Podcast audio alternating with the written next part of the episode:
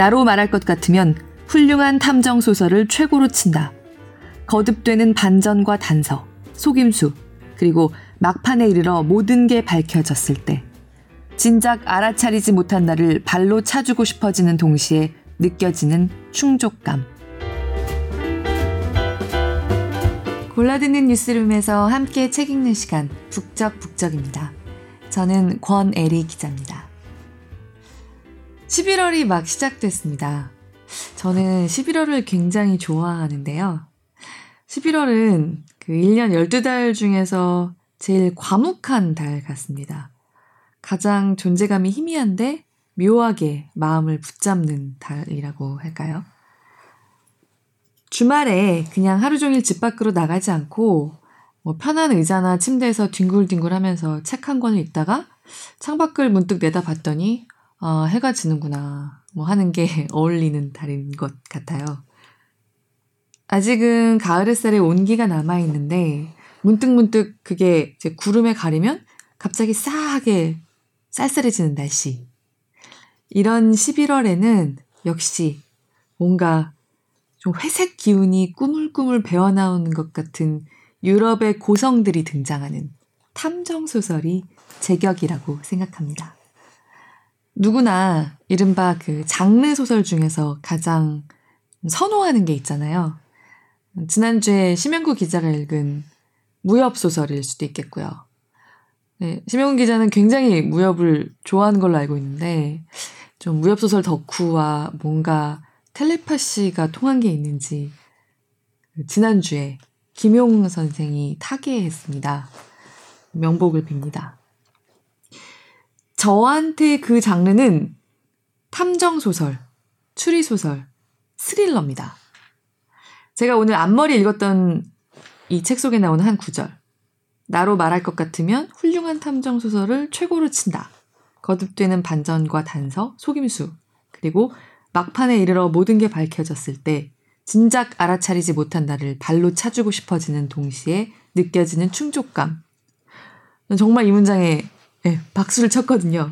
정말이지 그 이 세상의 모든 추리소설 팬들의 마음을 한마디로 농축한 것 같은 문장입니다. 그런데 그렇기 때문에 그 충족감을 배신하거나 만족시켜주지 못하는 추리소설만큼 찝찝한 게 없기도 합니다. 추리소설이란 게 굉장히 치밀하고 공정해야 하는 게임 같은 거라고 생각하거든요. 독자의 예상을 앞서 가되 그때까지 깔아놓았던 단서나 속임수가 의미 없어지는 반전이어서는 안 됩니다. 그러니까 맥커핀이더라도 아 그래 이래서 이건 맥커핀이었어 하고 납득이 돼야 되거든요. 그러니까 다시 말해서 가장 경제적이고 어디를 되짚어 보아도 불필요한 문장이 없었던 추리소설이야말로 그 요새 많이들 쓰는 말로 일타다. 이런 추리소설과 11월을 함께 해야 한다고 생각합니다. 그런데 이 기본을 지키지 않는 추리소설이 의외로 많습니다. 아, 뭐야. 그냥 초반에 분위기를 좀 잡더니 마지막에 그냥 깨 놀라게만 할 뿐이잖아. 반칙이잖아. 읽고 나면 헛배가 부른 듯한 느낌의 소설들 있어요. 의외로 이 약속들을 충실하게 지키는 추리소설이 생각보다 찾기 드뭅니다. 저는 솔직히 그런 식의 작품으로 사랑을 받는다는 생각이 들어서 꽤 인기 있는 요즘의 몇몇 추리소설 작가들 중에 좀 안 좋아하는 사람도 솔직히 있습니다. 그런데 오랜만에 최근작인데 마음에 쏙 드는 추리소설을 찾아서 어떠실까 가져와 봤습니다. 우리나라에서는 지난 8월에 출간됐습니다. 앤서니 호로비츠라는 작가인데요. 명작 추리소설가가 된 추리소설 덕후가 추리소설의 거장들에게 바치는 오마주의자, 영리하고 신랄한 재해석 같은 작품, 그리고 진짜 촘촘하게 추리소설이란 게임의 모든 법칙을 지키는 책, 맥파이 살인사건입니다. 도입부 일부를 먼저 읽어보겠습니다. 낭독을 허락해주신 열린 책들에 감사드립니다.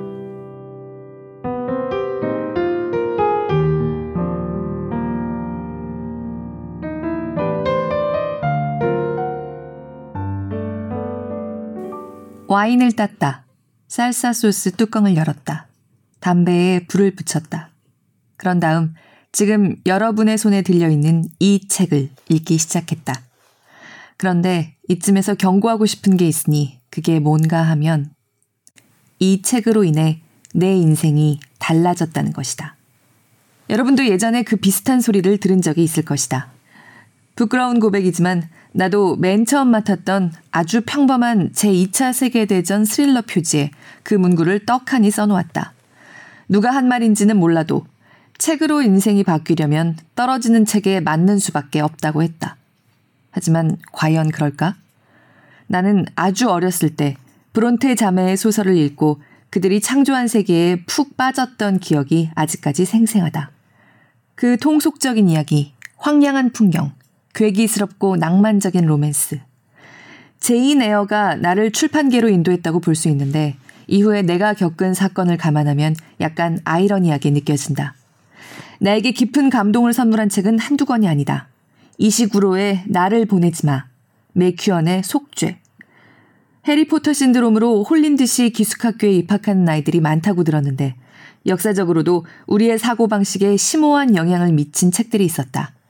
대표적인 예로 채털리 부인의 연인을 들 수 있을 테고 1984도 마찬가지다. 하지만 어떤 책을 읽느냐가 정말로 중요한 문제일까? 우리의 인생은 이미 정해진 궤도를 따라 움직인다. 소설은 남의 인생을 언뜻 들여다보는 행위에 불과하다. 그래서 우리가 소설을 좋아하는 건지도 모르겠지만. 하지만 나는 맥파이 살인 사건으로 인해 정말이지 모든 게 달라졌다. 나는 이제 크라우치 엔드에 살지 않는다. 직업도 없다. 친구도 많이 잃었다.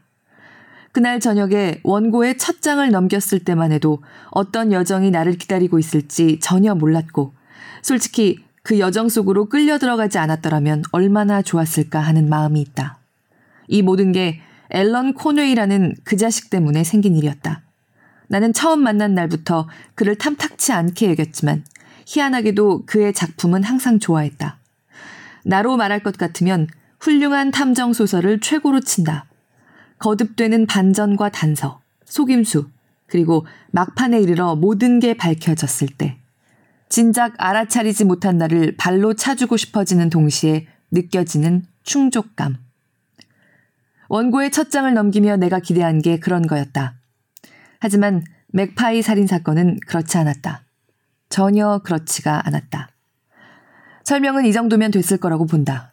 나와 달리 여러분은 미리 경고를 받았다.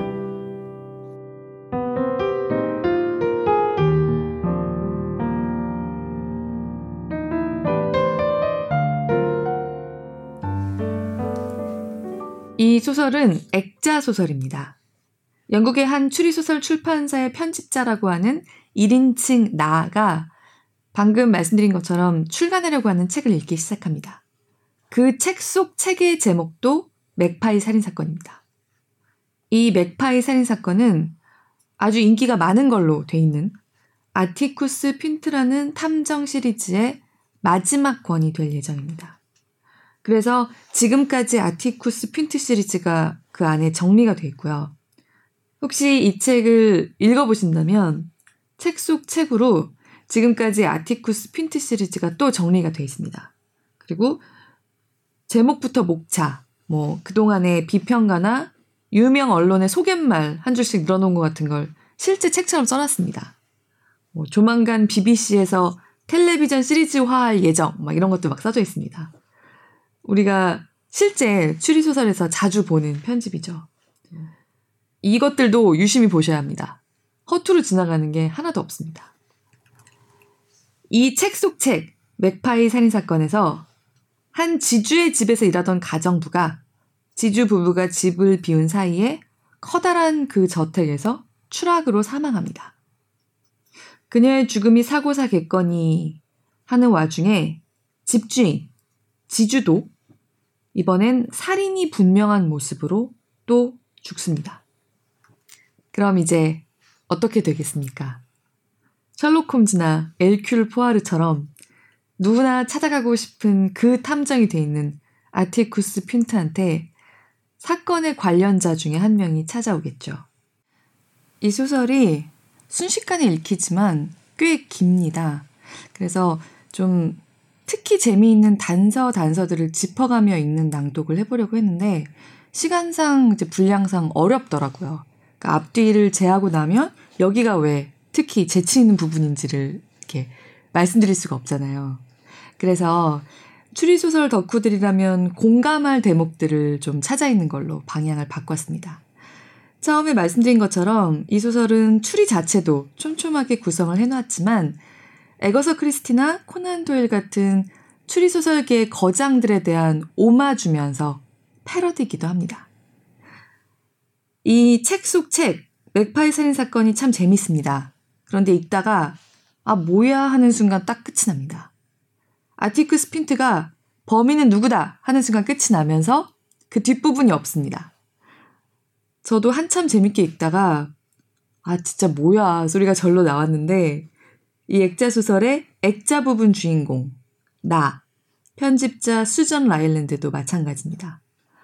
그래서 좀 열이 받아서 수전은 탐정 소설 덕후들이 잘하는 대로 나름대로 모든 등장인물들에 대해서 범인일 가능성과 정도를 따져보기 시작합니다.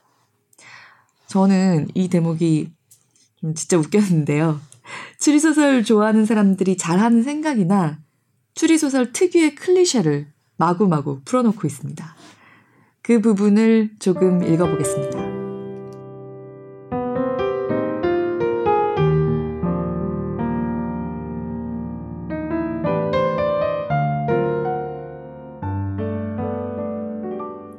이보다 더 짜증나는 일이 있을 수 있을까? 나는 일요일 오후에 원고를 다 읽자마자 당장 찰스 클로버에게 연락했다. 찰스는 내 상사로서 클로버리프 북스의 사장이자 아티쿠스 핀트 시리즈의 발행인이다. 내 전화는 곧장 음성사서함으로 연결됐다. 사장님, 내가 말했다. 마지막 장이 왜 이래요? 범인을 제대로 밝히지도 않는 탐정소설을 읽으라고 주신 이유가 뭐예요? 전화 부탁드려요. 나는 부엌으로 들어갔다. 방에는 빈 화이트 와인 두 병이, 이불 위에는 토르티아 부스러기가 있었다. 너무 오랫동안 집안에 틀어박혀 있었다는 건 알았지만 밖이 여전히 춥고 축축해서 외출할 생각이 나지 않았다. 집에 마실 만한 게 없어서 안드레스가 가장 최근에 크레타 섬에 다녀오면서 들고 온 라키를 따서 한 잔 마셨다. 히스로 공항을 통과한 외국 술은 전부 그런 맛이 났다. 이상했다. 나는 들고 온 원고를 다시 한번 넘기며 없어진 분량이 어느 정도 되는지 가늠해 보았다. 마지막 장은 제목이 절대 얘기하면 안 되는 비밀일 것이다. 정황을 감안했을 때 딱 알맞은 제목이었다. 핀트가 사건을 해결했다고 선언했으니 남은 게 두 장 아니면 세 장밖에 안 될 수 있었다. 아마 그는 용의자들을 한자리에 모아놓고 진실을 공개한 뒤 범인을 체포하고 집에 가서 눈을 감았을 것이다. 앨런 코네이가 전부터 이 시리즈를 정리하고 싶어 했다는 걸 알고 있었지만 정말로 끝을 냈다니 기분 나쁜 깜짝 뉴스였다. 뇌종양이라니 주인공을 처치하기에 조금 식상한 방식이긴 했지만 왈가왈부할 수 없는 사인이었고 그가 뇌종양을 선택한 이유도 그 때문이지 않을까 싶었다.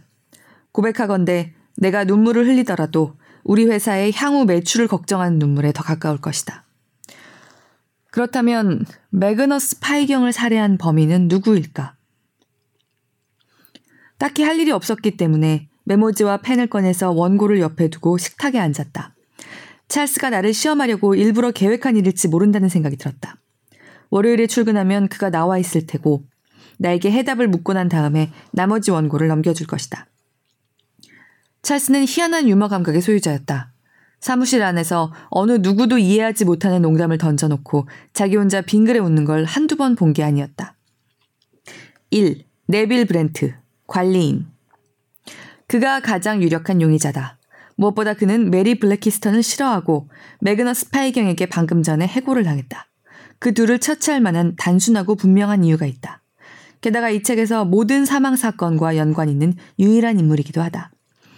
메리가 죽었을 때 같은 집에 있었고 매그너스 경의 생전 모습을 사실상 가장 마지막에 목격했다.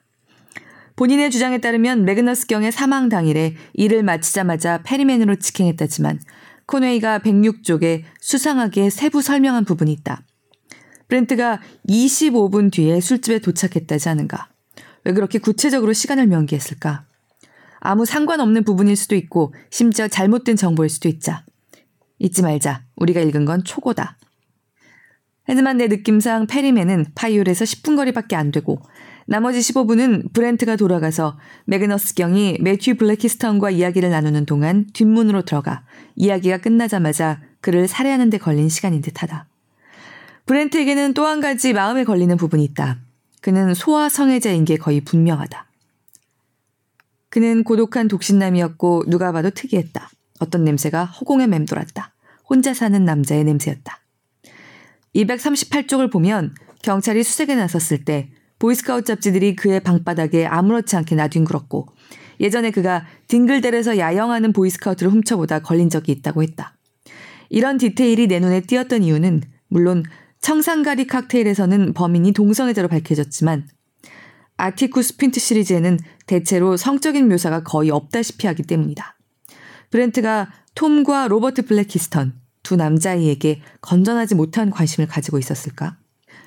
톰 블래키스턴이 호수에서 익사했을 때 그걸 발견한 사람이 브렌트였다는 것도 우연의 일치일 수는 없을 것이다.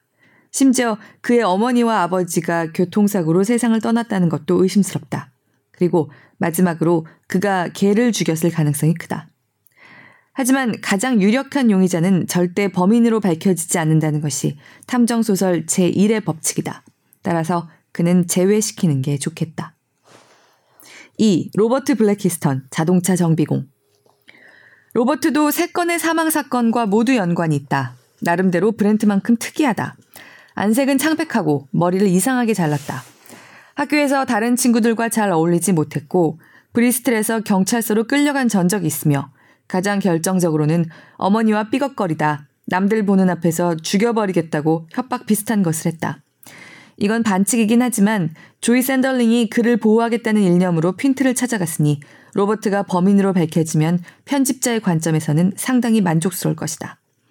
마지막 장에서 약혼자의 정체가 밝혀지자 그녀의 희망이 산산이 무너지는 장면이 머릿속에서 그려지는 듯하다. 나라면 이걸 해답으로 선택하겠다. 하지만 이 가설에는 두 가지 중요한 문제점이 있다.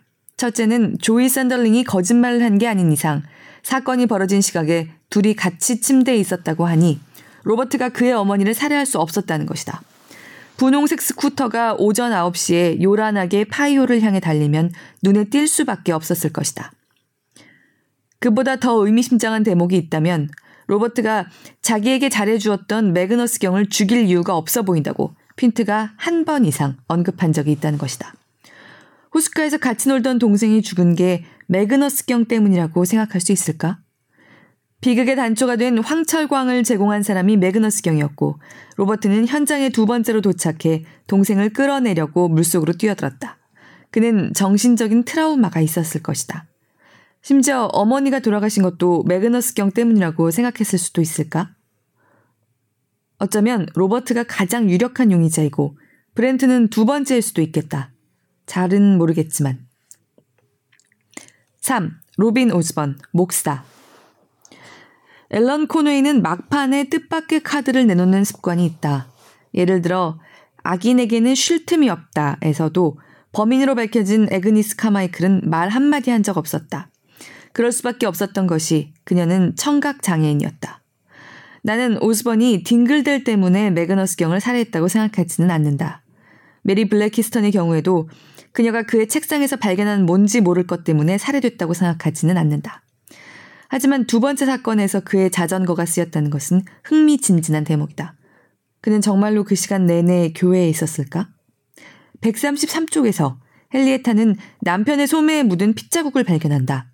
여기에 대해서는 더 이상 언급되지 않지만 없어진 뒷부분에서 코웨이가 분명 짚고 넘어갔을 것이다.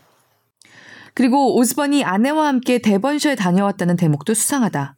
핀트가 물어보자 그는 불안해했고 심지어 묵은 호텔 이름조차 밝히기 싫어했다.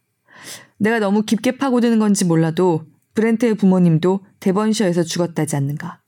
그 둘이 서로 연관성이 있을까? 4. 매튜 블랙히스턴, 아버지.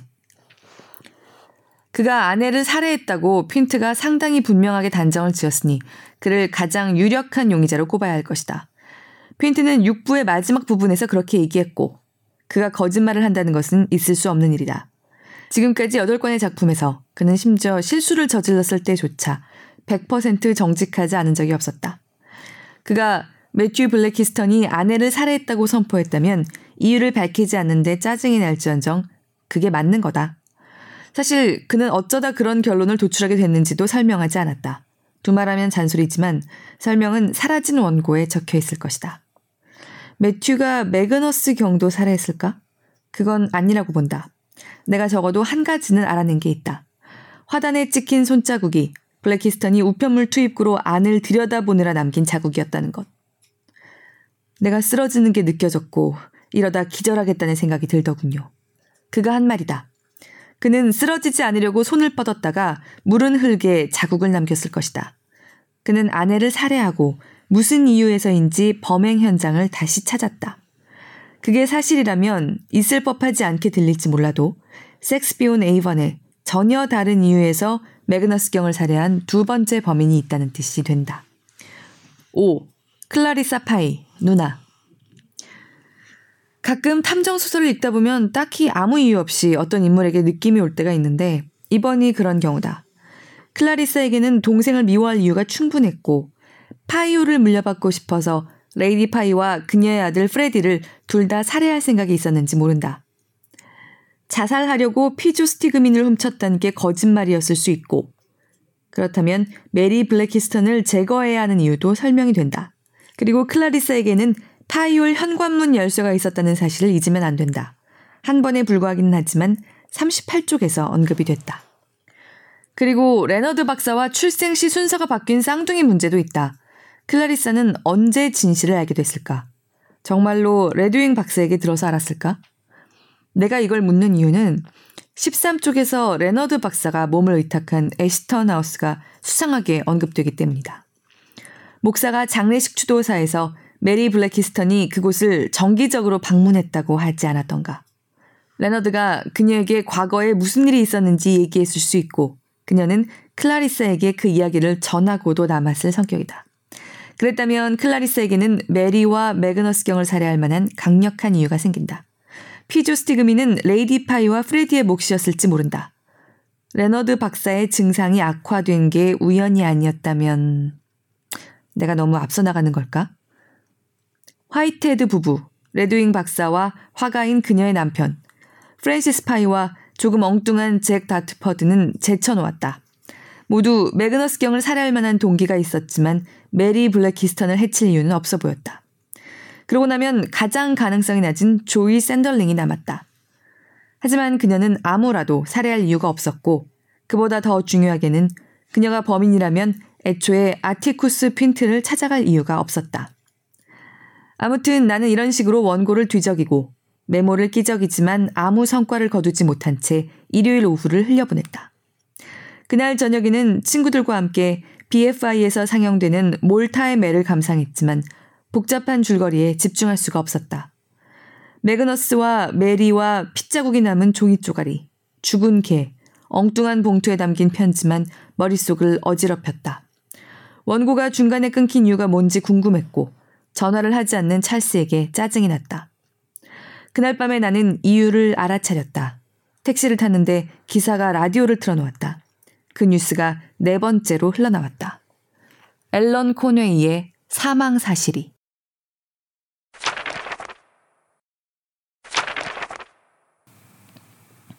그날 내가 본 찰스의 모습을 설명해야겠다. 그는 63살이었고 여느 때처럼 양복에 넥타이를 메고 약손가락에 얇은 금반지를 끼고 있었다. 일레인에게 50살 생일에 받은 선물이었다. 살짝 어두컴컴한 그 방으로 들어갈 때마다 그를 보면 그 유명한 영화 속의 대부 같다는 생각이 들었다. 위협적인 분위기와는 전혀 거리가 멀었지만 날카로운 눈빛과 아주 좁은 콧날과 귀족적인 광대뼈를 갖춘 이탈리아인처럼 느껴졌다. 아무렇게나 쓸어넘긴 백발은 옷깃에 닿았다. 헬스클럽 근처에는 가지도 않는데도 그 나이 치고는 체구가 상당히 탄탄했고 매사에 흐트러짐이 없었다. 출근길에 종종 반려견을 데려오는데 그날도 골든 레브라도가 접어서 책상 밑에 깔아놓은 담요 위에서 잠을 자고 있었다. 그 개의 이름이 벨라였다. 어서 와, 수전. 그가 들어오라고 손짓하며 말했다. 나는 원고를 들고 있었다. 들어가서 자리에 앉아보니 그는 충격을 받은 사람처럼 안색이 몹시 창백했다. 소식 들었지? 그가 물었다. 나는 고개를 끄덕였다. 신문마다 기사가 실렸고 나는 이언 랭킨이라는 작가가 투데이에서 코웨이에 대해 이야기하는 것도 들었다. 뉴스를 들었을 때 맨 처음에 든 생각은 심장마비를 일으켰나 보다는 것이었다. 그 나이 대 남자들의 가장 흔한 사인이 심장마비 아니던가. 하지만 내 짐작은 틀렸다. 언론에서 말하길 사고가 벌어졌다고 했다. 프렘링엄 근처에 있는 그의 집에서 그랬다고 했다. 끔찍한 일이야. 찰스가 말했다. 정말 끔찍한 일이지. 어떻게 된 일인지 아세요? 내가 물었다. 어젯밤에 경찰에 전화를 받았어. 로크 경정과 통화했지. 입스위치에서 전화를 한다고 했던 걸로 기억하는데 라디오에 보도된 그대로 사고라고 할 뿐 자세한 내막은 밝히지 않더군. 그런데 오늘 아침에 불과 몇 분 전에 내가 이걸 받았어. 그는 책상 위에 놓여있던 편지를 집었다. 아무렇게나 뜯은 봉투가 그 옆에 있었다. 앨런이 보낸 거야. 제가 읽어봐도 될까요? 물론이지. 그가 편지를 내게 건넸다. 워낙 중요한 편지라 복사본을 그대로 싣겠다. 에비 그레인지, 프렘링엄, 서퍽. 2015년 8월 28일. 찰스에게. 원래 사과하는 걸 즐기지 않는 성격이지만 어젯밤에는 내가 실수를 했다고 인정하는 수밖에 없겠네. 내가 요즘 저기압이었다는 거 알지? 자네한테 얘기하고 싶지 않았는데 솔직하게 고백하는 편이 낫겠어. 나한테 사실 건강상의 문제가 있어. 사실 문제가 있는 정도가 아니야. 런던 병원의 실라 베넷 박사에게 물어보면 자세한 정황을 알 수 있을 텐데 한마디로 요약하자면 내가 지구상에서 가장 우라지게 흔한 병에 걸렸다는군. 암이래. 수술이 불가능한. 왜 내가 그런 병에 걸렸을까? 나는 담배를 피우지도 않는데. 술도 거의 마시지 않는데. 양친 모두 천수를 누렸는데. 아무튼 앞으로 살 날이 6개월 남았고 화학요법과 기타 등등을 받으면 그 기간이 더 길어질 수도 있다는군. 하지만 나는 받지 않기로 결정했어. 미안하지만 정맥 주사를 꽂고 머리는 변기통에 쳐박고 방바닥으로 머리카락을 흘려가며 여생을 보낼 생각은 없거든. 그래봐야 무슨 소용 있겠나. 그리고 꼬챙이처럼 말라 비틀어진 몸으로 염통을 토할 듯이 기침을 해가며 휠체어에 실려서 런던 문학계의 행사장을 찾아다니며 사실은 내가 죽는 꼴을 보지 못해 안달이 났으면서 정말 안타깝다고 말하는 사람들을 상대할 생각도 없고. 아무튼 내가 자네한테는 제법 괜찮은 친구였다는 걸 알지만 어떻게 보면 우리의 관계는 순전히 개판이었으니 처음 시작했을 때와 똑같이 끝을 맺는 편이 낫겠지.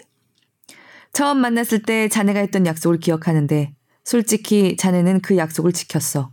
누가 뭐래도 금전적인 부분에서는. 그래서 고맙게 생각하네. 돈 얘기가 나왔으니 말인데 내가 죽고 나면 분란이 벌어질 거야. 제임스가 불만을 터뜨릴 테니까. 자네하고는 상관도 없는 일을 왜 이 자리에서 얘기하는지 모르겠지만 우리 둘은 서로 인연을 끄는 거나 다름없고 내가 그를 완전히 없는 사람 취급했다는 것을 자네도 알아두는 편이 좋지 않을까 싶어서. 맙소사, 내가 내 작품 속에 등장인물 같은 소리를 늘어놓고 있군 그래. 아무튼 그는 결과를 감수해야 할 거야. 그가 자네를 너무 괴롭히지 않기만을 바랄 따름일세. 문학적인 측면에서는 내가 바라던 대로 이루어지지 않았지만 그 점에 있어서는 자네와 여러 번 이야기를 나누었으니 괜한 시간 낭비하지 않겠네. 자네는 내가 내 일에 대해 어떻게 생각하는지 관심이 없어. 전혀. 그게 내가 자네를 좋아하는 이유 가운데 하나이긴 하지만. 매출, 베스트셀러 목록, 오라질 닐슨 차트. 내가 출판업계에서 혐오했던 부분들이 자네한테는 빵이요, 버터요, 잼이었지. 내가 없으면 자네는 어쩔 셈인가? 남아서 지켜보지 못하는 게 한스러울 따름이야. 자네가 이 편지를 읽을 때쯤이면 모든 게 끝이 났겠지. 자네한테 진작 알리지 않은 나를, 비밀을 털어놓지 않은 나를 용서해주기 바라지만 때가 되면 자네도 이해할 거라고 믿네. 책상에 보면 내가 남긴 메모가 있을 거야. 내 병과 내가 내린 결정에 대해서 거기 적어 놓았어. 의사의 진단이 확실했고 내게 집행유예 가능성은 없다는 걸 알아주기 바라네. 죽음은 두렵지 않아. 내 이름이 기억될 거라고 생각하고 싶을 뿐. 나는 충분히 긴 세월을 살면서 엄청난 성공을 거뒀지. 유언장에 보면 자네 몫으로 남긴 유산이 조금 있어. 우리가 함께 보낸 세월을 인정하는 뜻도 있지만 내 작품을 완성해서 출간해 주길 바라는 마음이 담겨 있기도 하지. 이제 그 원고를 지켜줄 사람은 자네뿐이지만 자네 손에 맡기면 안전할 거라고 확신하네. 자네 말고는 내 죽음을 슬퍼할 사람도 거의 없겠지. 내가 두고 떠나는 딸린 식구도 없고 이 세상을 떠날 준비를 하는데 그동안 잘 살았다는 생각이 드는군. 자네와 함께 일군 성공으로 기억되었으면 하는 마음뿐일세. 상당히 근사한 여정이었지. 옛 추억을 되살리는 차원에서 미끄럼틀을 한 번 더 들여다보는 건 어떨까? 나한테 화를 내지는 말아주길. 지금까지 번 돈을 기억해. 이제 때가 됐군. 내가 가장 좋아하는 한 단어를 남길 때가. 끝. 앨런. 이게 오늘 아침에 배달됐다고요? 내가 물었다. 음, 목요일에 둘이서 저녁을 같이 먹었거든. 아이비 클럽에 데려갔지. 8월 28일이면 다음 날이야. 집에 가자마자 이 편지를 쓴 모양이야. 앨런은 피츠로비아에 아파트가 한 채 있었다. 거기서 하룻밤 자고 다음 날 아침에 리버풀 스트리트에서 열차를 탔을 것이다. 미끄럼틀이 뭐예요? 앨런이 오래전에 쓴 작품이야. 저한테 보여주신 적 없잖아요. 솔직히 자네가 관심을 보일 만한 작품이 아니라고 생각했거든. 탐정소설이 아니야. 대저택을 배경으로 21세기 영국을 풍자하는 좀 더 진지한 분위기의 작품이지. 그래도 한번 읽어보고 싶은데요. 내 말 믿어, 수전. 시간 낭비야. 나는 그 작품을 출간할 생각이 전혀 없었거든. 앨런한테도 그렇게 얘기하셨어요? 장황하게 설명하진 않았어. 그냥 우리 회사하고는 맞지 않는다고만 했지. 출판계에서 오랜 역사를 자랑하는 완곡한 표현이었다. 가장 잘 나가는 작가에게 신작이 구리다고 얘기할 수는 없지 않는가. 우리 둘 사이에서 정적이 흘렀다. 책상 밑에서 개가 몸을 뒤척이며 끙끙거렸다. 이게 유서네요? 내가 말했다. 그렇지. 경찰에 알려야 하지 않을까요? 맞아. 안 그래도 연락하려던 참이었어. 앨런이 아프다는 걸 모르셨어요?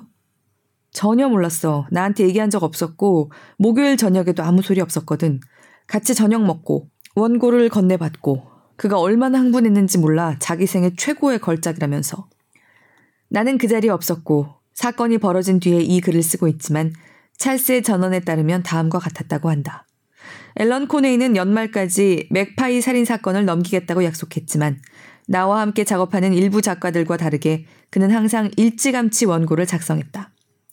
저녁은 몇 주 전에 잡힌 약속이었고 내가 출장을 간 시기와 맞아떨어진 것은 우연의 일치가 아니었다. 차차 이유를 밝히겠지만 앨런과 나는 여러 면에서 잘 맞지 않았다.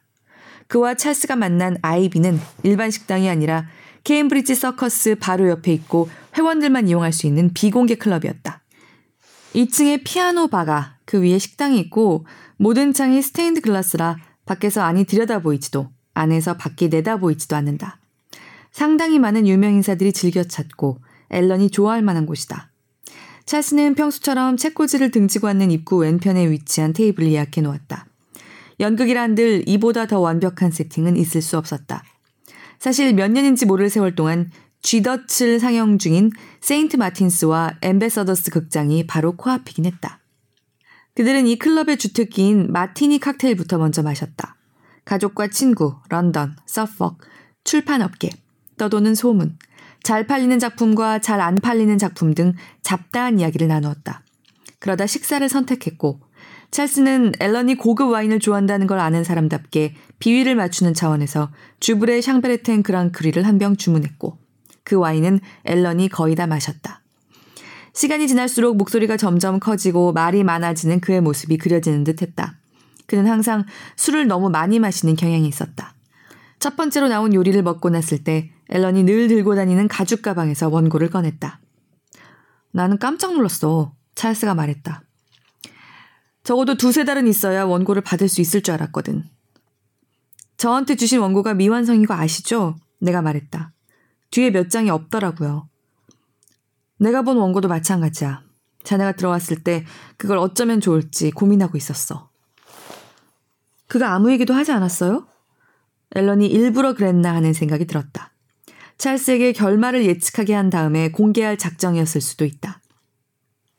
찰스는 기억을 더듬었다. 음, 얼마나 훌륭한 작품인지 모른다고 하면서 원고를 주고 끝이었어. 흥미로운 대목이었다. 앨런 코노이는 빠진 원고가 있는 줄 몰랐던 게 분명했다. 그렇지 않았다면 자신의 의도를 설명했을 것이다. 찰스는 신작 원고를 받고 기뻐하며 적당히 호들갑을 떨었다. 앨런에게 주말 동안 읽어보겠다고 했다. 안타깝게도 그 이후에 분위기가 싸늘해졌다. 어쩌다 그렇게 됐는지 잘 모르겠어. 찰스가 말했다. 제목 얘기를 하고 있었거든. 제목이 썩 마음에 들지 않았는데 앨런이 얼마나 예민한지 자네도 알잖아. 그 자리에서 그런 얘기를 꺼내다니 내가 바보 같은 짓을 한 것일 수도 있지. 그리고 우리가 얘기를 나누는 동안 좀 이상한 일이 벌어졌어. 웨이터가 접시 몇 장을 떨어뜨린 거야. 얼마든지 있을 수 있는 일이지만 클럽이 워낙 조용한 곳이다 보니 거의 폭탄이 터진 거나 다름없었고 앨런이 자리에서 일어나서 웨이터에게 한 소리를 했지 뭔가. 그는 저녁 내내 신경을 곤두세우고 있었는데 나는 전혀 영문을 알 수가 없었지. 병에 걸려서 자살할 생각이었다면 그럴 만도 했겠지만. 저녁 식사는 어떻게 끝이 났어요? 앨런이 좀 진정이 돼서 커피를 마셨지만 계속 저기압이었지. 와인 몇 잔 마시고 나면 그가 어떻게 되는지 자네도 알잖아. 그 끔찍했던 스펙세이버스 사건 기억하지? 아무튼 택시를 타면서 라디오 인터뷰를 취소하고 싶다고 하더군.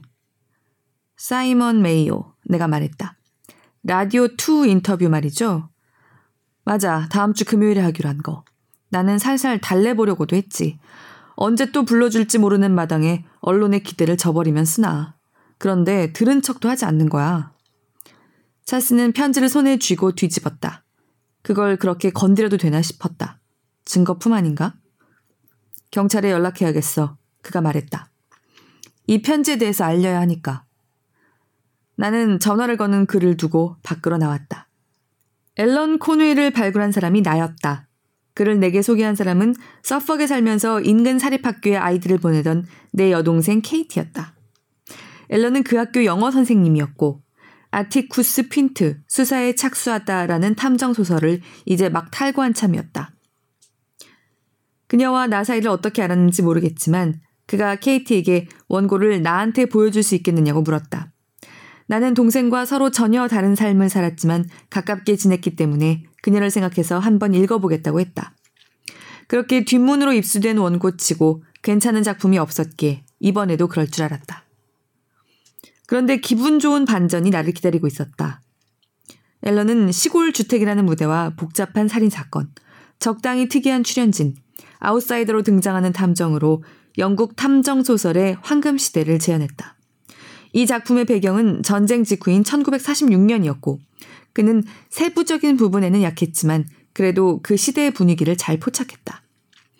핀트는 공감할 줄 아는 인물이었고 강제 수용소 출신이었다는 사실로 인해 깊이가 생겼다. 나는 그의 독일식 습관과 나중에 정식 소품이 된 범죄 수사의 풍경이라는 자기 책에 대한 집착이 마음에 들었다. 작품의 배경이 1940년대였기 때문에 이야기의 진행 속도가 빠르지 않은 것도 좋았다. 휴대전화, 컴퓨터, 법의학, 즉각적인 정보가 없던 시절이지 않은가. 몇 가지 문제가 있긴 했다. 군데군데 문체가 너무 화려했다. 단순히 이야기를 전달하는 게 아니라 극적 효과를 노리는 것처럼 느껴질 때가 많았다. 그리고 너무 길었다. 하지만 원고의 마지막 장에 다다랐을 때 클로버리프 북스에서 내가 진행하는 첫 작품으로 출간해야겠다는 확신이 들었다. 그래서 저자를 만났다. 나는 그가 마음에 들지 않았다. 미안하지만 약간 쌀쌀맞은 사람처럼 느껴졌다. 책 표지에 실린 그의 사진을 여러분도 보았을 것이다. 좁은 얼굴, 짧게 친 운발, 동그란 철제 안경. 텔레비전이나 라디오에서 그는 늘 달변으로 매력을 발산하지만 그 당시에는 전혀 그렇지 않았다. 퉁퉁하니 조금 과체중이었고 소매에 분필가루가 묻은 양복을 입고 있었다. 태도가 공격적인가 하면 또 한편으로는 잘 보이고 싶어서 안달했다. 나를 붙잡고 다짜고짜 책을 출간하고 싶다고 하더니 막상 기회가 찾아오자 그다지 열의를 보이지 않았다. 무슨 속셈인지 알 수가 없었다. 내가 손보고 싶은 부분에 대해서 얘기했을 때는 그야말로 발끈했다. 그는 그때까지 내가 만난 사람들 중에서 가장 유머 감각이 떨어지는 사람이었다. 나중에 그가 아이들 사이에서 인기가 없다는 이야기를 동생에게 들었을 때 나는 이유를 알 수 있었다. 경찰이랑 통화했어. 찰스가 말했다. 편지가 여전히 봉투와 함께 그의 앞에 나란히 놓여 있었다. 수거하러 사람을 보내겠다고 하더군. 왜 건드렸냐고 하면서 열어서 보기 전에는 무슨 내용인지 알 수가 없는데요. 그러니까 말이지. 그가 어떤 식으로 그랬는지 경찰에서 얘기하던가요? 내가 물었다. 어떤 식으로 자살을 했느냐는 뜻이었다. 찰스는 고개를 끄덕였다. 그의 집과 연결된 탑 비슷한 게 있거든. 지난번에 그의 집에 갔을 때 3월 아니면 4월이었어. 사실 그 탑을 두고 앨런과 얘기한 적도 있었어. 너무 위험해 보인다고. 얕은 담벼락만 있고 철책이고 뭐고 아무것도 없어서. 우스운 게 사고가 났다고 했을 때 당장 든 생각이 그 우라질 탑에서 떨어졌나 보다 하는 거였는데 알고 보니 거기서 뛰어내렸나 봐. 한참 동안 정적이 흘렀다. 평소에는 찰스와 내가 서로의 생각을 귀신같이 파악하는데 이번에는 일부러 상대방의 시선을 피하고 있었다. 이런 일이 벌어졌다니 끔찍 그 자체였다. 우리 둘 다 현실을 직면하기가 싫은 거였다.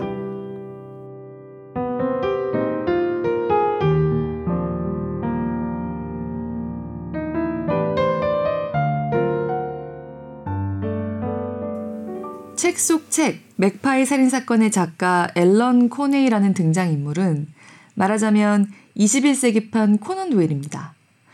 21세기에 코난 도일이 있었다면 이런 시키지 않았을까 하는 상황들이 재치 있으면서도 시니컬하게 전개됩니다.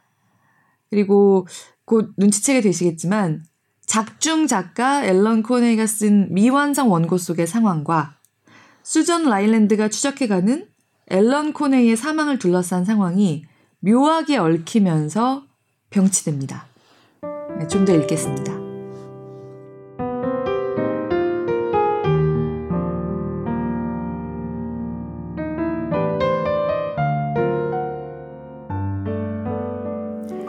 앨런 코네이의 집은 프렘링엄에서 4, 5km 거리였고 내비게이션이 없으면 찾아가기가 거의 불가능한 곳이었다. 내가 평생을 보낸 대도시에서는 길을 따라가다 보면 어딘가가 나온다. 길을 그렇게 만들 수밖에 없다. 그런데 시골길은 그렇지가 않아서 너무 한참 동안 구불구불 이어지다 한참 좁아지더니 마침내 내가 찾던 집과 연결되는 전용 도로가 등장했다. 나는 그 집이 파이홀의 모델이라는 것을 언제쯤 알아차렸을까? 대문 양옆에 달린 그리핀 석상이 첫 번째 단서였을 것이다. 로즈하우스는 원고에 묘사된 그대로였다. 진입로는 넓은 잔디밭을 둥그스름하게 가르며 현관문으로 이어졌다. 장미꽃밭은 보이지 않았지만 호수는 있었고 딩글대린가 싶은 숲도 있었다. 다급하게 인공호흡을 하는 그의 형을 두고 톰 블랙키스턴의 시신 옆에 서 있는 브렌트의 모습이 쉽사리 그려졌다. 굳이 상상력을 동원할 필요가 거의 없었다. 그리고 집 자체는 훨씬 나중에 지어진 팔각형의 탑이 달렸고 길쭉한 한쪽 끝에 부속 건물 뿐이었다. 가까이 다가가 보니 과연 그랬다. 길고 좁은 건물의 위아래층에 유리창이 12개 어 달려 있었고 건물과 연결된 탑의 경우 거기서 내려다보는 경치는 훌륭할지 몰라도 그 자체는 어처구니 없는 발상이었다. 19세기의 빅토리아 시대 어느 사업가가 런던의 공장과 대형 빌딩에 얽힌 추억을 서퍽의 시골에 재현하려고 한 것이었을까? 매그너스 파이경이 선대에 물려받았다는 저택처럼 아름답지는 않았다. 적어도 앨런의 묘사를 근거로 따지자면 그랬다. 에비 그레인지는 찰스 디킨스와 윌리엄 블레이크를 연상시키는 지저분한 붉은색 벽돌 건물이었다. 이 주변과 어울리지 않았고 유일한 위안이 있다면 풍경이었다. 넓디 넓은 하늘 아래로 정원이 1, 2만 제곱미터 펼쳐졌고 다른 집은 코빼기도 보이지 않았다. 나라면 이런 데서 살기 싫었고 솔직히 앨런 콘웨이가 어떤 점에서 매력을 느꼈는지 알 수가 없었다. 그런 차도남이 이렇게 어리석은 선택을 하다니. 그가 여기서 죽음을 맞았다. 차에서 내리는데 그 사실이 생각났다. 불과 4일 전에 그가 내 위로 불길하게 솟은 탑에서 뛰어내렸다. 나는 탑 꼭대기에 뚫린 총안을 살폈다. 그다지 안전해 보이지 않았다. 자살할 생각이 있건 없건 몸을 너무 기울이면 당장 떨어지게 생겼다. 탑 주변은 잔디가 서로 울퉁불퉁하게 얽힌 잔디밭이었다. 이언 맥큐언이 이런 사랑에서 높은 데서 떨어졌을 때 인체에 어떤 현상이 벌어지는지 아주 기가 막히게 묘사를 한 적이 있었기 때문에 나는 뼈가 부러지고 팔다리가 이상한 각도로 꺾인 채 곤죽이 된 콘웨이의 모습을 쉽게 상상할 수 있었다. 그는 즉사했을까? 아니면 쓰러진 채로 고통을 견디다 누군가에게 발견이 됐을까? 그는 혼자 살았으니 청소부나 정원사가 경보를 울렸을 것이다. 이게 도대체 말이 되는 일일까? 고통을 피하려고 자살을 선택했는데 끔찍한 고통을 경험했을 수도 있다니. 나라면 선택하지 않을 방식이었다. 따뜻한 욕조에 들어가서 손목을 긋거나 달려오는 열차 앞으로 뛰어들거나 어느 쪽이 됐건 그 편이 좀 더 확실했다. 나는 아이폰을 꺼냈고 전경을 사진에 담으려고 현관문과 반대편으로 걸음을 옮겼다. 내가 왜 그랬는지 모르겠지만 생각해보면 우리가 사진을 찍는 이유가 뭘까 싶다. 다시 볼 것도 아니지 않는가. 큼지막한 관목. 이건 책에는 없는 부분이었다. 이 관목을 지나 뒷걸음질을 치는데 두 개의 타이어 자국이 내 눈에 들어왔다. 아주 최근에 잔디가 축축했을 때 그 뒤편에 누가 주차를 한 모양이었다. 나는 타이어 자국도 사진으로 찍었다. 어떤 의미가 있었다기보다 그래야 할 것 같았기 때문이었다. 전화기를 주머니에 넣고 다시 현관문 쪽으로 걸어갔는데 문이 열리면서 어떤 남자가 나왔다. 초면이지만 누군지 한눈에 알아볼 수 있었다. 앞에서도 얘기했다시피 앨런은 유부남이었다. 그런데 아티쿠스 핀트 시리즈 3권이 출간된 직후에 앨런의 신상에 변화가 생겼다. 가족을 버리고 제임스 테일러라는 젊은 남자를 선택한 것이었는데 어느 정도로 젊었는가 하면 당시 앨런은 12살짜리 아들을 둔 40대 중반인 반면에 그는 이제 막 20살이었다. 그의 사생활은 내가 상관할 부분이 아니었지만 솔직히 고백하자면 그것이 매출에 어떤 영향을 미칠지 조금 불안하고 걱정스럽기는 했다. 그의 사연이 제법 많은 신문에 소개됐지만 다행히 2009년이라 기자들이 너무 대놓고 빈정거릴 수가 없었다. 앨런의 아내 멜리사와 아들은 웨스트 컨트리로 거처를 옮겼다. 그들은 금세 이혼에 합의했다. 앨런이 에비 그레인지를 매입한 게 그때 일이었다. 나는 제임스 테일러를 만난 적이 없었지만 그라는 걸 알 수 있었다. 그는 가죽 재킷에 청바지를 입고 있었고 넥라인이 깊게 파인 티셔츠 위로 얇은 금목걸이가 보였다. 이제는 28살인가 29살인데도 여전히 믿기지 않을 만큼 젊어 보였고 까칠하게 자란 수염으로도 앳된 얼굴을 가리지 못했다. 긴 금발은 빗지 않았다. 살짝 떡이 진 머리가 목선을 따라 이어졌다. 방금 전에 일어났을 수도 있었다. 뭔가에 홀린 듯하고 의심스러워하는 눈빛을 하고 있었다. 과거에 상처를 받은 적이 있는 사람 같은 느낌이 들었다. 아니면 나와 맞닥뜨린 게 불쾌해서 그런 것일 수도 있었다. 네? 그가 물었다. 누구시죠? 저는 수전 라일랜드예요. 내가 말했다. 클로버리프 북스 직원이고요. 앨런의 책을 출간하는 출판사요. 나는 핸드백을 뒤져서 명함을 건넸다. 그는 명함을 흘끗 확인하더니 나를 지나서 다른 곳을 쳐다보았다. 여기 있었어요? 내가 물었다. 앨런이 자살했을 때 말이에요. 아니요, 정말 다행이죠. 그 무렵에는 관계를 정리한 상태였거든요. 나는 런던에서 아는 사람들이랑 놀고 있었어요. 나는 그가 재를 터는 모습을 바라보았다. 손가락이 아주 길고 가늘었다. 손톱은 지저분했다. 앨런의 변호사 칸 씨의 전화를 받고 월요일 늦게 돌아왔어요. 경찰들로 집안이 복잡하더라고요. 그를 발견한 사람이 칸 씨였어요. 날 유언장에서 빼거나 그랬는지 서류를 전해주러 왔더니 앨런이 탑 앞쪽 잔디밭에 쓰러져 있었대요. 솔직히 내가 아니라 얼마나 다행인지 몰라요. 나였다면 그 상황을 감당했을지 자신이 없는데. 그는 옛날 영화에 나오는 군인처럼 담배를 쥔 손으로 입을 덮고 연기를 빨아들였다. 뭘 찾으러 오셨어요? 나는 솔직히 얘기했다.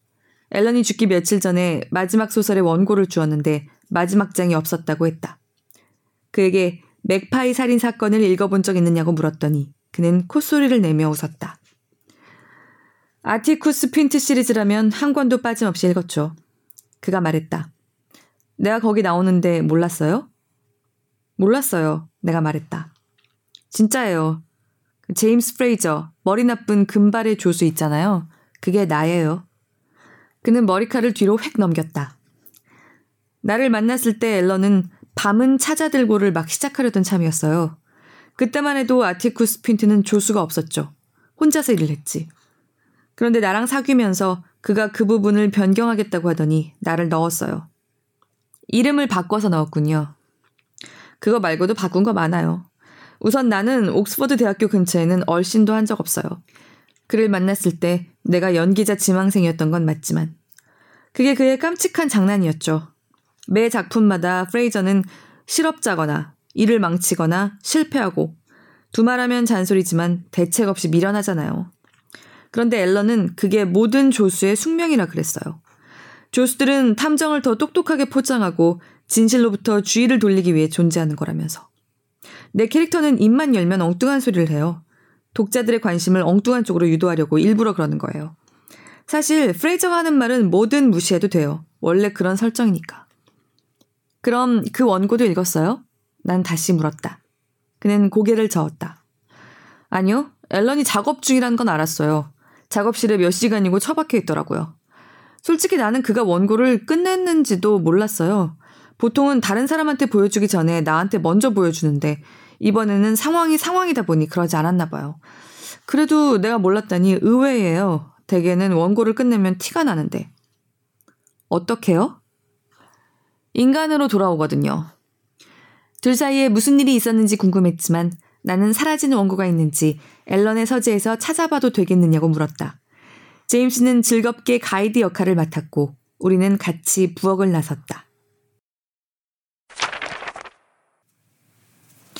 컴퓨터 옆에 가죽 다이어리가 있기에 휘리릭 넘겨보았다. 왜 그랬는지는 나로서도 의문이었다. 정원에서 타이어 자국을 찍은 것과 같은 종류의 반사작용이었다. 내가 단서를 찾고 있었을까? 잡지에서 뜯은 종이 한 장이 커버 아래에 끼워져 있었다. 스티븐 스필버그가 1993년에 선보인 쉰들러 리스트 흑백 스틸이었다. 책상 앞에서 타자를 치는 벤 킹즐리의 사진이었다. 나는 제임스 테일러를 돌아보았다. 이게 왜 여기 꽂혀 있을까요? 내가 물었다. 그는 빤하지 않느냐는 두로 대답했다. 그게 아티쿠스 핀트니까요. 말이 됐다. 그는 동그란 철제 안경 뒤에서 한없이 자유로운 눈빛으로 의사를 살폈다. 아티쿠스 핀트는 회계사처럼 생겼다는 이야기를 종종 들었고 소심하고 꼼꼼한 전체적인 분위기도 회계사를 닮았다. 앨런 코네이는 첫 작품을 쓰기 10년 전쯤에 개봉된 영화에서 탐정의 이미지를 차용했거나 도용했다. 내가 정말 기발하다고 생각했던 강제 수용소 출신이라는 설정도 여기서 비롯됐을 수 있었다. 왠지 모르게 김이 샜다. 아티쿠스 핀트가 전적으로 독창적인 피조물이 아니었다니. 어떻게 보면 중고였다니 실망스러웠다. 내가 너무하는 것일 수도 있었다. 따지고 보면 문학 속의 모든 등장인물은 출발점이 있다. 찰스 디킨스는 이웃 사람들과 친구, 심지어 자기 부모에게서까지 영감을 얻었다. 내가 제인 에어의 등장인물 중에서 가장 좋아하는 에드워드 로체스터는 브론테가 사모했던 콩스탕틴 에거라는 프랑스인이 모델이었다. 하지만 잡지에서 뜯어낸 배우 사진은 뭔가 달랐다. 그건 속임수 같았다. 나는 지금 날짜로 다이어리를 넘겼다. 그가 지금까지 살아있었다면 바쁠 예정이었다. 월요일에는 졸리 세일러라는 곳에서 클레어라는 사람과 점심을 먹기로 했다. 오후에는 미용실 예약이 잡혀 있었다. 머리라는 단어에 동그라미를 친 걸 보면 알 수 있었다. 수요일에는 SK라는 이니셜로만 적힌 사람과 테니스를 치기로 했다. 목요일에는 런던에 다녀올 예정이었다. 점심 약속이 하나 더 있었고 5시에 OV에서 헨리를 보기로 했다. 나는 걱정이 될 만큼 오랜 시간 동안 머리를 싸맨 끝에 올드빅 극장에서 헨리 5세를 관람한다는 뜻임을 알아차렸다. 그 다음 다음날 일정이었던 사이먼 메이오는 여전히 다이어리에 적혀 있었다. 앨런은 이 인터뷰를 취소하겠다고 했지만 굳이 가위표를 긋지는 않았다. 앞장으로 넘겨보았다. 찰스와 아이비 클럽에서 저녁을 먹기로 한 약속이 적혀 있었다. 오전에는 SB를 만났다. 그의 담당의였다. 클레어가 누구예요? 내가 물었다. 누나요. 제임스는 내 옆에 서서 다이어리를 쳐다보고 있었다.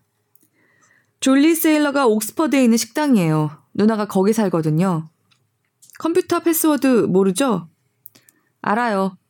ATTLCUS예요. I만 L로 바꾼 탐정 이름이었다. 제임스가 컴퓨터를 켜고 패스워드를 입력했다. 결국 나는 포기하는 수밖에 없었다. 그 집에 도착한 지한 시간이 지났다. 이러다 하루 종일 계속 뒤질 수도 있었다. 칸 씨한테 물어보세요. 제임스가 추천했다. 앨런의 변호사 말이에요. 그가 기억을 일깨웠다. 프렘링엄의 섹스먼덤 로드에 사무실이 있어요. 왜 그랬는지 모르겠지만 앨런이 그 사람한테 뭘 많이 줬어요. 그는 조금 길다 싶게 말을 멈추었다. 예를 들면 유언장 같은 거. 그는 나를 처음 보았을 때 유언장을 두고 이미 농담을 한 적이 있었다. 계속 여기서 살 거예요? 나는 그에게 물었다. 유도신문이었다. 앨런이 그의 상속권을 박탈할 작정이었다는 것을 그도 분명 알고 있었을 것이다. 설마요. 이런 총구석에서 혼자 지낼 수는 없어요. 그랬다가는 미쳐버릴 거예요. 예전에 앨런이 이 집을 나한테 주겠다고 한 적이 있었지만 그렇다고 한들 런던으로 돌아갈 거예요. 그를 처음 만났을 때도 나는 런던에서 살고 있었어요. 그는 입을 삐죽거렸다. 요즘 들어서 우리 사이가 틀어졌거든요. 헤어진 거나 다름없어요. 그래서 그의 생각이 바뀌었을 수도 있고, 잘 모르겠어요. 칸 씨가 알려주겠죠. 내가 말했다. 아직까지 아무 말이 없네요. 내가 찾아가서 만나볼게요. 나라면 앨런의 누나랑 얘기를 해보겠어요. 제임스가 추천했다. 예전에 그의 뒤치다거리를 많이 했거든요. 행정적인 업무라든지 팬레터 관리 이런 거요. 초창기 작품은 그녀가 심지어 타이핑까지 맡았고 그도 예전에는 그녀에게 원고를 미리 보여줬어요. 그러니까 이번에도 최신작을 그녀에게 넘겼을 수 있어요. 옥스퍼드에 산다고 그랬죠? 주소랑 연락처 알려드릴게요. 그가 메모지와 펜을 꺼내는 동안 나는 아직 열어보지 않은 벽장 쪽으로 어슬렁어슬렁 걸어갔다. 나선형 계단 뒤편의 벽면 중앙에 설치된 벽장이었다. 나는 그 안에 금고가 들어있을지 모른다는 생각을 했다. 매그너스 파이경도 서재에 금고가 있지 않았던가. 그 벽장은 한쪽은 위로 또 한쪽은 아래로 밀어서 여는 특이한 스타일이었다. 벽에 버튼 두 개가 달려 있었다. 이제 보니 소형 화물용 승강기였다. 앨런이 설치한 거예요. 제임스가 고개를 들지도 않고서 설명했다. 날이 따뜻하면 항상 밖에서 식사를 했거든요. 아침하고 점심은. 접시와 음식을 안에 넣고 위로 올려 보냈어요. 탑을 구경할 수 있을까요? 내가 물었다. 그럼요. 고소공포증이 없어야 할 텐데요. 계단은 철제로 된 현대식이었고 나는 층계 숫자를 세면서 걸어 올라갔다. 너무 한참 동안 끝이 보이지 않았다. 탑이 이렇게 높을 수가 있을까? 마침내 안에서 잠긴 문을 열고 나가자 널찍하고 둥그스름한 테라스와 총안이 뚫린 아주 야트막한 담벼락이 나왔다. 담벼락을 두고 찰스가 한 말이 맞았다. 프렘링언까지 파릇파릇한 바다처럼 이어지는 우듬지와 벌판이 보였다. 19세기 고딕 양식으로 지어진 프렘링엄 대학이 저 멀리 언덕 꼭대기에 자리 잡고 있었다. 또 다른 것도 보였다. 숲에 가려져서 도로 쪽에서는 보이지 않았지만 에비그레인지 바로 옆에 또 다른 저택이 있었다. 진입로를 계속 달렸더라면 그 집이 나왔겠지만 나무 사이로 오솔길 비슷한 게 있는 듯 했다. 넓었고 아주 깔끔한 정원과 온실과 수영장을 갖춘 제법 현대적인 건물이었다. 저기에는 누가 살아요? 내가 물었다. 이웃사촌요. 이름은 존 화이트. 헤지펀드 매니저예요. 앨런은 테라스에 테이블과 의자 4개, 가스 그릴, 일광욕 의자 2개를 갖추어 놓았다. 나는 쭈뼛쭈뼛 가장자리로 다가가 아래를 내려다 보았다. 이 각도에서는 바닥이 멀게 느껴졌고 추락하는 그의 모습이 쉽게 그려졌다. 속이 울렁거려서 뒷걸음질을 치려는데 제임스가 양손으로 내 허리를 누르고 있었다. 순간 그가 나를 밀치려고 하는 거 아닌가 하는 끔찍한 생각이 들었다. 탑을 둘러싼 담벼락이 정말이지 터무니없었다. 내 허리 높이도 될까 말까 했다. 그는 당황스러워하며 멀찌감치 떨어졌다. 미안해요. 그가 말했다. 현기증을 일으키지 않을까 걱정이 돼서 그랬어요. 여기 처음 올라오면 대부분 그렇거든요. 나는 내 머리칼을 잡아채는 산들바람을 맞으며 그 자리에 서 있었다. 이 정도면 충분해요. 내가 말했다. 이제 그만 내려가요. 앨런 코웨이를 담벼락 너머로 밀치는 일쯤은 식은 죽 먹기였을 것이다. 그는 덩치가 크지 않았다. 아무라도 살금살금 이 위로 올라와서 그럴 수 있었다. 범죄의 기미가 전혀 없었는데 왜 그런 생각이 들었는지는 나도 모르겠다. 그는 자필로 쓴 유서를 남겼다. 그래도 차로 돌아갔을 때 런던의 올드빅에 전화로 문의해보니 그가 목요일에 헨리 5세 표두 장을 예약한 게 맞다고 했다. 나는 그들에게 예약이 필요 없게 됐다고 전했다. 흥미로운 대목이 있다면 그가 예약한 날짜가 토요일, 그러니까 자살하기 하루 전날이라는 사실이었다. 다이어리에 따르면 그는 사람들도 만나고 점심도 먹고 미용실에도 다녀오고 테니스도 칠 계획이었다. 모든 정황에도 불구하고 나는 자문할 수밖에 없었다. 이게 스스로 목숨을 끊기로 작정한 사람의 행동이라고 볼 수 있을까?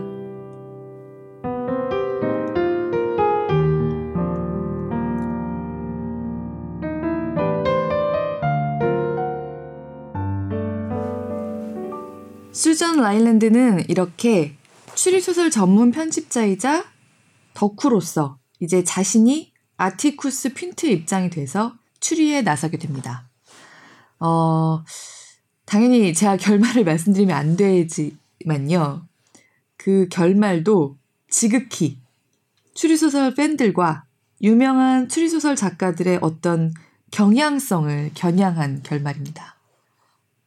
말하고 싶어서 입이 좀 근질근질한데요. 여기까지만 말씀드릴게요. 저는 그냥 음, 이 소설의 마지막 문장 수전 라일랜드가 마지막으로 하는 얘기에 굉장히 동감했다는 얘기만 드리고 싶습니다. 이 책의 마지막 장을 덮는 추리소설 덕후들의 마음이 다 저랑 비슷할 것 같습니다. 댓글 남겨주신 분들 모두 감사드립니다. 어, 제이맘님이 남겨주신 댓글 읽고 울컥했습니다. 저로서도 어른 학교, 아이 학교를 기억하시는 분을 처음으로 만나서 굉장히 반가운 것도 있었고요. 뭐라고 따로 말씀을 드리는 것보다 남겨주신 댓글을 그냥 좀 읽어볼까 합니다. 제목을 보고 눈을 의심했어요. 어른 학교, 아이 학교는 저에게도 인생의 책이거든요. 나는 선생님이 좋아요 라는 제목으로 나와 있는 것은 알지만 교대에 가기 전날, 임용고시를 통과한 날, 일기 지도를 하는 날, 우리 반 데스조 때문에 속이 문드러질 것 같았던 날에 밤마다 울면서 읽었던 책이라 낭독을 듣던 내내 몸에서 소름이 돋아 달기 될 지경이었습니다. 어른학교 아이학교에서 나는 선생님이 좋아요라고 바뀌면서 고단희 선생님의 여행 부분이 잘려나간 것 같아 아쉬워요. 우리 반 데스조에게 오늘은 머리 한번 쓰다듬어 줘야겠다 다짐하며 들었습니다. 이렇게 좋은 책 읽어주셔서 감사합니다. 어, 고단희 선생님 여행 부분은 저도 정말 좋아하는 부분인데, 그 낭독 시간에 제한이 있다 보니까 읽지를 못했어요.